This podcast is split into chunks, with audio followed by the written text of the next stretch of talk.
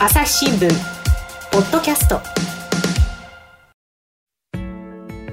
朝日新聞の神田大輔です、えー今日は皆さんお待ちかねのですね秋山紀子編集員に来ていただいてますよ。秋山さんよろしくお願いします。よろしくお願いします。これね実は収録結構久しぶりじゃないですか？そうですね。ねえ、さあ秋山さん今日、はい。今回のテーマは何ですか？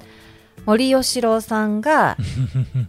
辞めましたよね。辞めたあのーそうですね、はい大会組織委員長を辞めたはい、はい辞めましたよね。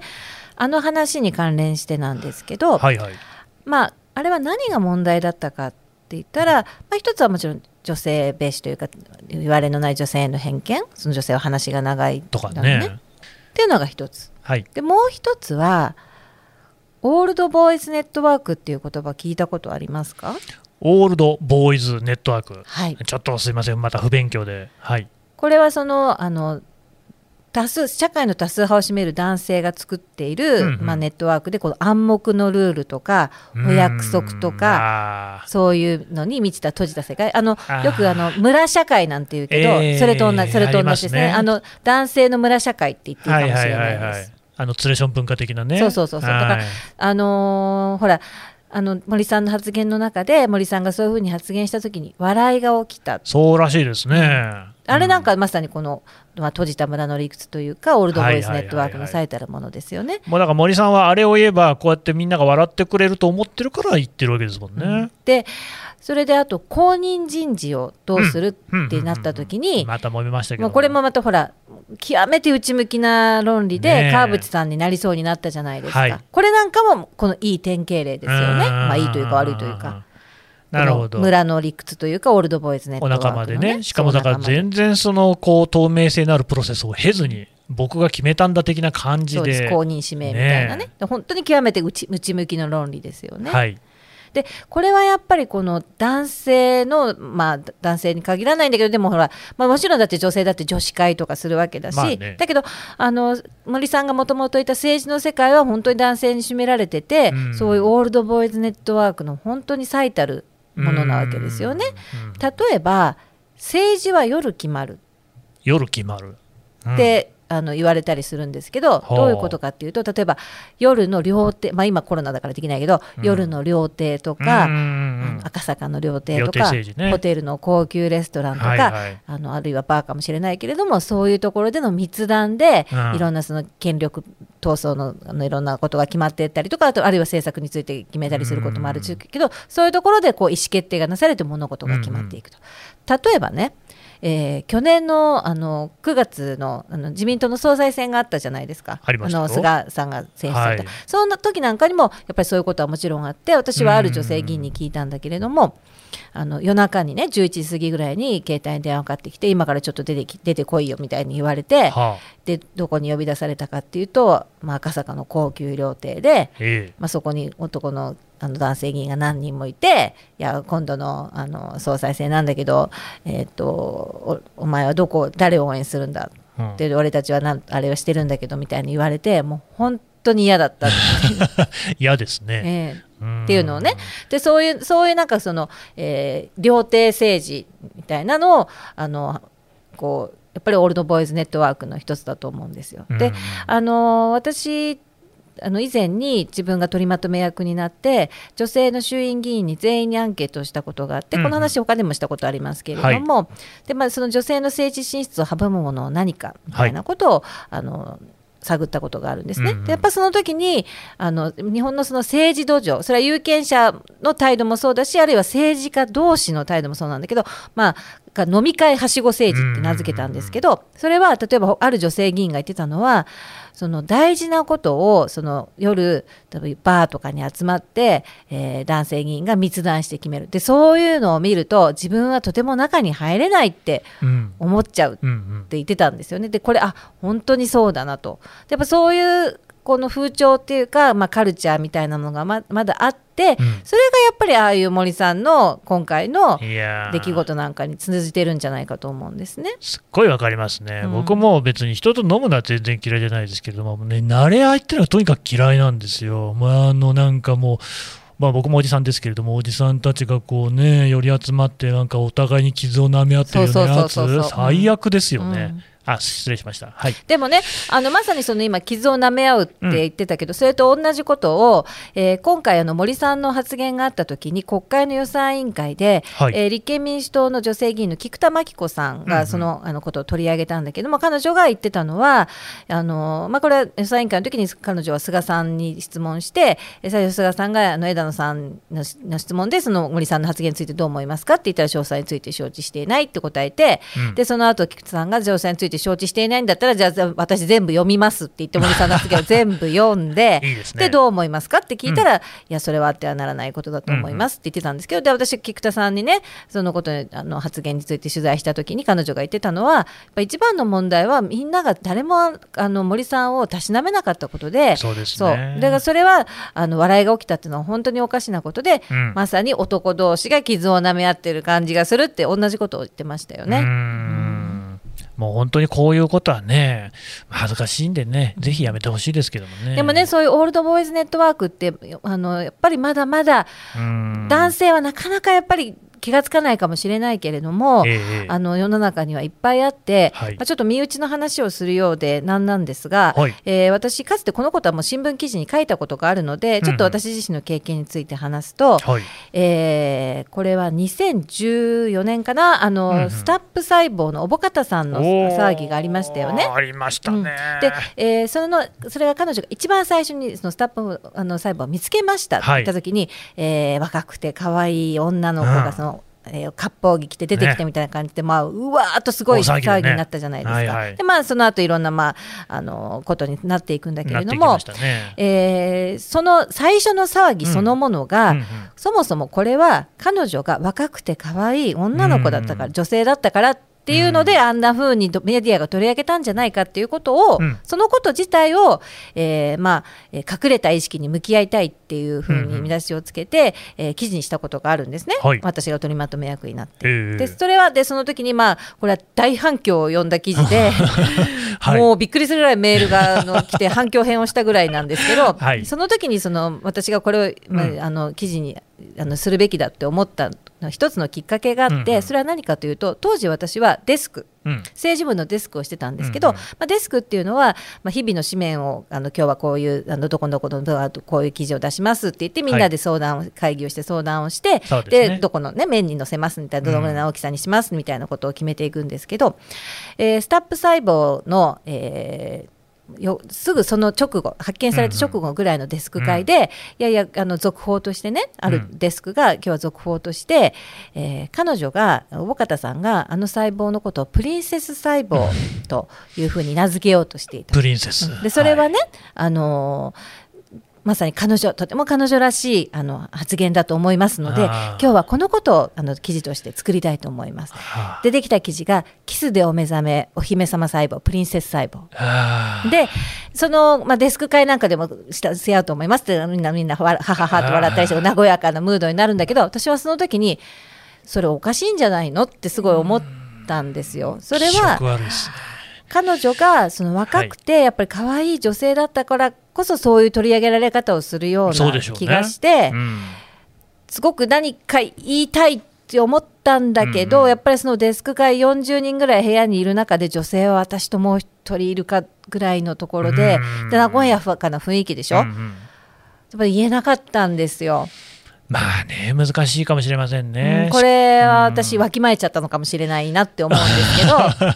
うんでもこれもまあある種のオールドボーイズネットワークの一つかなって思うんですけそどね。うですね。うんうんでそれがずっとやっぱりね自分の中でもう本当に心のわだかまりというかというかあってうんでその男性とか女性が生きやすく、ねなるためにはどうしたらいいかっていう記事記事のシリーズを作ろうって言った時にこのことを取り上げたいっていう、まあ、他記者が他にもいて、じゃあっていうのでこのことを書いたんですけれども、うん。うん。いや、確かに私もすごく違和感を覚えてて、まああの時のその小保方さんの取り上げ方ね、えー朝日新聞もそうだったし、他のメディアも軒並みそうだったと思うんですけれども、やたらに小保方さんの顔を写してるんですよ、写真とかね。普通の科学者の方の場合、そういうことってないでしょ。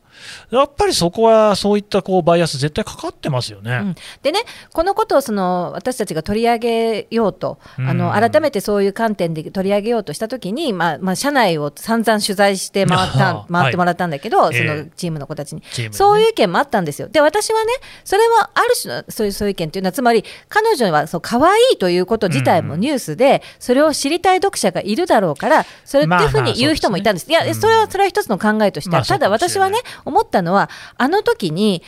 いやいやそれはちょっとあのーこうそういう取り上げ方ってどうなんですかって言ったらそういう議論をすればよかったと思うんですよ。で、うん。そしたらあなるほどねそういうふうに思う人もいる。でそしたら私は納得したかもしれない。だけど、うん。いや結局そういう議論すらしなかったっていうことについてやっぱりすごくモヤモヤがねやっぱずっとあったんですよね。うん。朝日新聞。ポッドキャスト。朝日新聞歩ききは、人工音声が伝えるニュースサービスです。外に出かけたら、スマートフォンのアプリで、お家にいるときは、スマートスピーカーに、朝日新聞のニュースを聞かせて、と言ってください。あなたの知りたい、ニュース、どこででも、朝日新聞歩きき。たった5分で、今日のニュースをまとめ聞き。でこの話の場合、さらにこう輪をかけてね、まあ、複雑というか、まあ、良くないのは、結局、その話の中で、学術的にそのスタップ細胞っていうものに対しては疑問が打たれていくわけじゃないですか。そこをね、最初のところでもっときちんと見極めるっていうことができてなかったところにも、何やらね、そういう影響があったんじゃないかっていうふうに思っちゃいますよね。うん。まあ、ちょっとこの話はあのどんどんしていくとまた話がどんどんねねあれしちゃうけどあれなんですけれど。も、うん。まあ、そういうこともあったかなと思うんですね。だからやっぱりその、まあ、政治の世界をも典型だけれどもそのオールドボーイズネットワーク、まあオールドボーイズクラブなんて言うんですけど、うん。でまだまだあってあの今回ね森さんの発言に対してあのいろんなその各国から反応があったじゃないですか。ありましたね。でその中の一つとしてカナダの IOC の女性の委員がこの人女性のアイスホッケーの選手かだなんかだった人ですけどえーツイッターでね私はあの、えーこの人を森さんをあの朝食会朝食のビュッフェ会場で必ず問い詰める。でツイッターした人 女性がいたんですよ、ええ。でそうしたらその女性がハッシュタグでオールドボーイズクラブって書いてあったんですね。あだからやっぱりああの考えてること同じなんだってあ私は思ったんですけどね。うーん。そのオールドボーイズクラブっていうのが、やっぱりその政界なんかにもだいぶはびこってる。ですそうです。だからそのほらよ政治は夜決まるだったりとかその女性にどうしてもこう入れない感じがあったりとかっていうのがあると思うんですね。でも、うん。それに対してあのあこうもう全くなんだかなって思うことばっかりだだけじゃなくてあの変化も生まれてるんですよ。あるんですか、うん、それは何かというとそれを見直そうっていう動きがあって、ええ。ー NPO で、えー Japan Women'sイノベーティブネットワーク略して JWIN って言ってるんですけど、えへー。えー元 IBM のあの重役だった内永由香子さんっていう人が作った NPO なんですけど、そうダイバーシティとかインクルージョンについてまあ研修したりセミナーしたりっていうことをしてるんだけどもそこがそのやっぱりオールドボーイズネットワークの存在に男性自身が気がついて、まあ、変えていかなきゃいけないっていうことで、えーまあ、課長とかそのその手前ぐらいの男性たちでつチームを作ってね。でそれを見直していこうっていう動きをしてるんですね。これすごく面白くて、えー例えばどういうことやってるかって言ったらえー自分の会社の役職者の人たちにアンケートをして、えーオールドボーイズクラブって知ってますかうんうんうんとか、あでまあ、そこで知る知ってる知らないで、はいじゃあそこでオールドボーイズクラブっていうのはそう暗黙のこのルールに満ちたような約束のことに満ちたような男性だけの閉じた社会のことですとあのネットワークのことですででじゃあ我が社にはそういうのは存在すると思いますかみたいな質問をいくつかの社でしてるんだけど面白いことにですねその、えーそういう言葉を知ってましたかっていうとほほとんどの社であの知ってましたっていう人は1割ちょっと2割いないんですよ。で、じゃあそういうあのネットワークが存在してると思いますかって聞くと、まあ、存在してるっていう人が3、4割かな。おだいぶ多い、うん。そうですね。だからもう、本当はもっと多いかもしれないけど、うんうん。やっぱりまだまだやっぱりその存在してるっていうふうに答える人が多いわけですよね。うんうんうん。で、えー彼らがねその議論している中で、えーじゃあそういうオールドボーイズネットワーク的な行動を変えられる行動10か条っていうのを作ってて、これがなかなか面白いんだけど例えばね、はい。えー第1条行動かっこ成功体験の押し付け成功体験をあなたの宝物として心にしまっておきましょう。うん。よくほら俺はな昔こうやってああして武勇伝ね。そうそうそうそう武勇伝。いるじゃないですか。本当に嫌ですね、あれはね。そうですね。えあと 第2条はこれはあの、えー上司への忖度。上司の顔色よりも部下の仕事の成果を見ましょう、うん。ね。いいですね。あと第8条として男性固有のイベント物事はオープンな場所で決めましょう。うん、喫煙所飲み会ゴルフ場等では決めない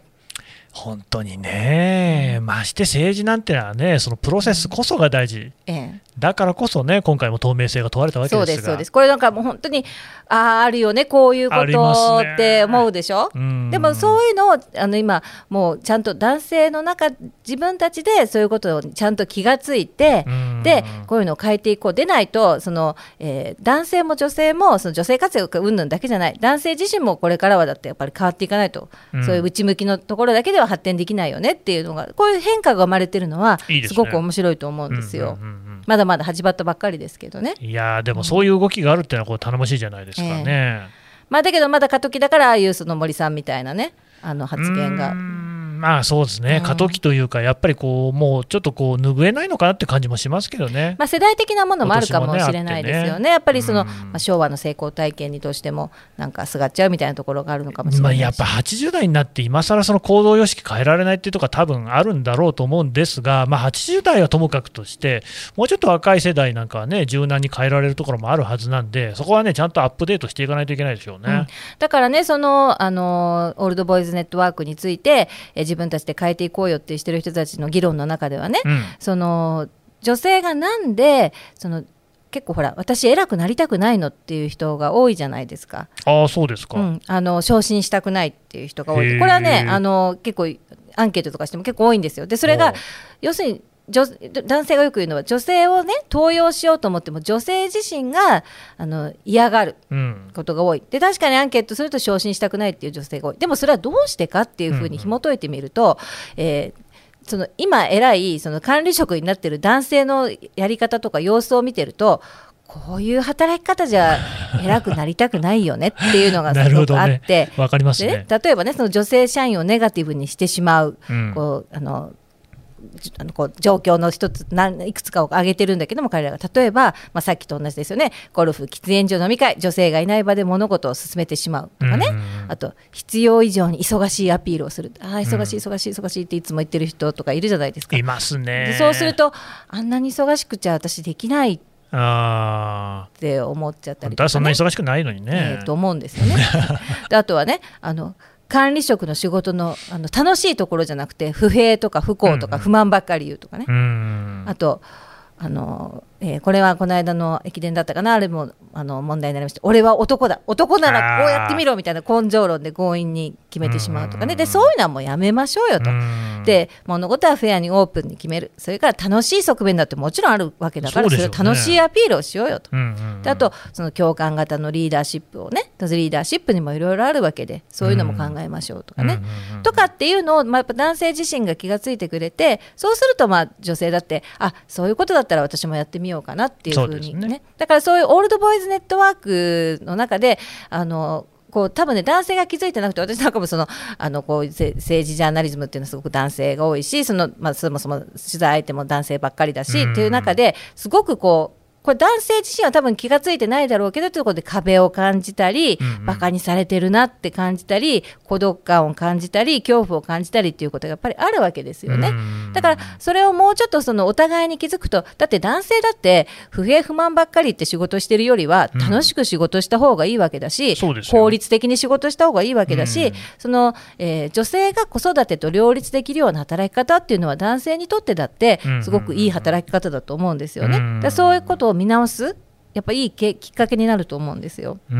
うん多分ね、これ今聞いてる人の中だと、こう男性でも特に若い世代の人なんかは、ああ、同じことを思ってるなっていうふうに思った人いるかもしれないなと思ったんですよね。ええつまりやっぱり、その年を取った先、あるいは出世した先にやっていることが全然楽しそうに見えないというところに対しては憧れも抱かないし、自分がそこへ行こうっていう気持ちにはならないですよね。で前回のその秋山さんのお話でも、セクハラっていうのは、実はそのパワハラっていうのが重なってるんだと。やっぱり上司になった時に女性に対してセクハラをする人間はいない、これはどういうことかというと、パワハラにその性差っていうものがこうかぶさってるっていう、さまざまな問題が実はそういう側面があって、このオールボーイズネットワークみたいなこともまさにそうで、結局こう、今もその女性もそこに近寄りたくない、けれども、多分年の離れた若い人もそこに近寄りたくない、私もそんなに近寄りたくないですもんね、そんなのね。だからほらオールドボーイズだからね。うん。だからそういうところっていうのは、なんかもうなんかその、no 女性だけの問題じゃなくって、っていうか、そもそものあり方がやっぱりおかしいっていうところがありますよね。そうなんですよね。だから、うん。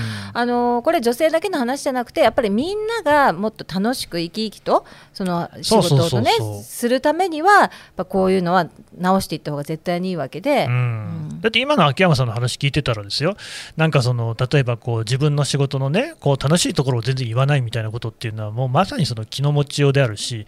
あと価値観だと思うんですよね、なんかその方がかっこよく見えるって思い偉く見え込んでるでしょ。本当にね、なんていうか、全然そんなことないんですけどね、大体あと忙しそうにしてる人っていうのは、僕は能力が低いと思いますけどね、端的に言って自分の時間をコントロールできてないってことじゃないですか、それって全然人に誇れることじゃないんですけどね、まあでも忙しいアピールする人いますね。ね なんか寂しいというかね、早く気づいてほしいなって感じしますけどね、でそういう人に限って、なんかね、こう大して忙しくなさそうにデスクにこうじっとパソコンを睨みつけたりしててね、うん、もっとこうなんか、それこそね、歩いたりした散歩でもね、してきた方がよっぽど生産性上がるんじゃないのっていうふうに思われてるって思ってないのかなっていうふうには思いますね。だからオールドボーイズネットワークなんですよう。ーんまあなんかどうでしょう、今ともとりあえずでも秋山さんのお話なんで、その正解のね、話っていうことで少しこうちょっとし的を絞っていこうかなと思いますけれども、実際、その政治家の人たちっていうのが、もう私なんかから見ていても、政治の取材していない人間から見ても、それこそ密室で、談合で、料亭でね、話が決まっていくっていうようなことが、今もずっと続いてるような気がするんですけれども。そうですね。だからさっきほらあの女性議員で呼び出された人の話したけど、うん。去年の総裁選なんか本当にそうで密室で本当にいつの間にか決まってたみたいな感じがあるわけじゃないですか。うん。で前回のそのセクハラの話の時には、やっぱりそういうのは票ハラなんてこともあって、やっぱり我々でね、有権者っていうところから土壌を変えていかなきゃいけないよっていうのはありましたけれども、このオールドボーイズに関してはどうですか、まあ、これもだってほら正解だけの話だけじゃなくてそうなんですよね、ええ今、まあ、イミジクも朝日新聞の話も出ましたけれども、そういうこう社会の中にいっぱいあるんですよね、ありますよね。うんだからそれにあの多分善意でやってる人きわざとやっあの悪意でやってる人はあんまりいなくて、まあそうでしょうけどね。気がついてないだけかもしれない。だけどやっぱり気がつくことがすごく大事。うん。まあ、私もあのもう45歳なんで、オールドボーイズにですね足を突っ込み始めたところなんですけれども、やっぱりこういうそのところから変えていかなきゃいけないんでしょうね。まあ、あの私も全部を否定するつもりはないんですよ。だってはいはい。私だって女子会やるしね、そこで鬱憤晴らすしね。それはそれでいいことそれでギャーギャーやるしね。でそれはそれで楽しいじゃないですか、だからもちろんそういう場面もあってもいいんですよ。だけどそこで全部が決まっていくとかそこで異物を全部排除するとかうん。そこそうなってくるとやっぱりおかしくなってくるっていう話ですよね。あと私はね、そのもう森さんとかを見ていてね、残念だなと思うのが、やっぱりなんか被害者意識が強いじゃないですか、老害というのは、甚だ不愉快だ的なね、いや別にそんな老害だっていうふうにね、誰も言って、まあ、言ってる人もいるのかもしれないけれども、そもそもやっぱり、その、今ってすべての人がもう首相からそのねその一般の人までみんななんかこう自分が何かこうね悪いことを言われているとかそういうこうなんか劣等感というのかあるいはこう批判されているっていう感じをみんな抱きすぎなんじゃないかっていう気がするんですけどね。なんか負の循環的なそうそうそうそう、でも実際にはそんなに誰もあなたのことが気にしてないよっていうのが実際のところじゃないですか、誰もあなたのことは見てないよっていう、残念ながらというか、それが本質ですよね。なんかもうちょっとうまく世の中循環してきませんかね。だからやっぱりこの負の循環になるかそれをこうなんかこうポジティブな循環にするか、っていう、ギア入れ替えてね、うん。していかなきゃいけない、だからそういうその NPO でしたっけ、はい。えーみたいな活動なんかがね、そういうところにつながっていくといいですよね。そう。だからこれなんかまさにそういうネガティブな循環をこのポジティブ循環に変えようとする試みでうん。でこういうことが一度始まってこう動き出していくとやっぱりこういい方へっていうふうに変わっていくのはいいんじゃないかなって期待してます。で、またそうやってそのポジティブ転換だとか言うと鼻で笑うようなね、人たちが出てくるでしょ、霊笑するような人たち、またこういうのもなんとかしないといけないなと思うんですけどね。うん、なんかまだまだこう話はこう道のり長そうですけれども、希望もあるっていうことですね。わかりました。どうもありがとうございましたあり。がとうございます。朝日新聞ポッドキャスト